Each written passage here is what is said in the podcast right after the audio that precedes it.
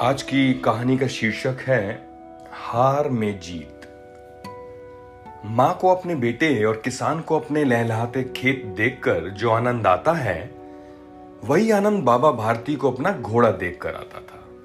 भगवत भजन से जो समय बचता, वह घोड़े को अर्पण हो जाता।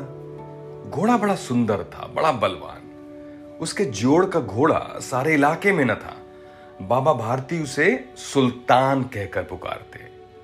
अपने हाथ से खरहरा करते, खुद दाना खिलाते और देख देख कर प्रसन्न होते।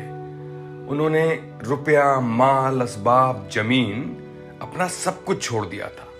यहाँ तक कि उन्हें नगर के जीवन से भी घृणा थी। अब गाँव से बाहर एक छोटे से मंदिर में रहते और भगवान का भजन करते। मैं सुल्तान के बिना नहीं रह सकूँगा। उन्हें ऐसी भ्रांति सी हो गई थी। वो उसकी चाल पर लट्टू थे, कहते ऐसे चलता है जैसे मोर घटा को देखकर नाच रहा हो। जब तक संध्या समय सुल्तान पर चढ़कर आठ दस मील का चक्कर ना लगा लेते, उन्हें चैन ना आता। खड़क सिंह उस इलाके का प्रसिद्ध डाकू था। लोग उसके नाम सुनकर कांपते थे। होते होते सुल्तान की कीर्ति उसके कानों तक भी पहुँची। उसका हृदय भी उसे देखने के लिए अधीर होगा। एक दिन दोपहर के समय बाबा भारती के पास पहुँचा और नमस्कार करके बैठ गया। बाबा भारती ने पूछा, खड़क सिंह, क्या हाल है? खड़क सिंह ने सिर झुकाकर उत्तर दिया, आपकी दया है, मालिक। कहो, इधर कैसे आए? सुल्तान की चाह खींच लाई।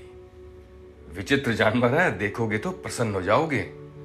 मैंने भी बड़ी प्रशंसा सुनी है। उसकी चाल तुम्हारा मन मोह लेगी। कहते हैं, देखने में भी बहुत सुंदर है। क्या कहना, जो उसे एक बार देख लेता है, उसके हृदय पर उसकी छवि अंकित हो जाती है। बहुत दिनों से अभिलाषा थी, आज उपस्थित हो सका हूँ।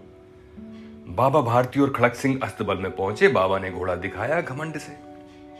खड़क सिंह ने देखा आश्चर्य से। उसने सैकड़ों घोड़े देखे थे, परंतु ऐसा बांका घोड़ा उसकी आँखों से कभी ना गुजरा था। सोचने लगा, भाग्य की बात है, ऐसा घोड़ा खड़क सिंह के पास होना चाहिए। इस साधु को ऐसी चीज़ों से क्या लाभ?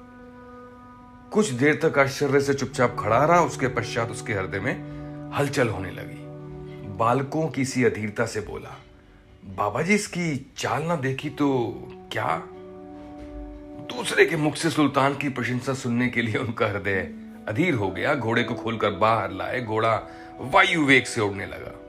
उसकी चाल को देखकर खड़क सिंह के हृदय पर सांप लौट गया। वह डाकू था और जो वस्तु उसे पसंद आ जाए, उस पर वह अपना अधिकार समझता था। उसके पास बाहुबल था और आदमी भी। जाते जाते उसने कहा बाबा जी मैं घोड़ा आपके पास न रहने दूँगा। बाबा भारती डर गए, अब उन्हें रातों को नींद ना आती, सारी रात अस्तबल में रखवाली में कटने लगी। हर क्षण खड़ग सिंह का भय लगा रहता, परंतु कई मास बीत गए और वह ना आया। यहाँ तक कि बाबा भारती कुछ असावधान भी हो गए और इस भय को स्वप्न के भय की नाई मिथ्या समझने लगे।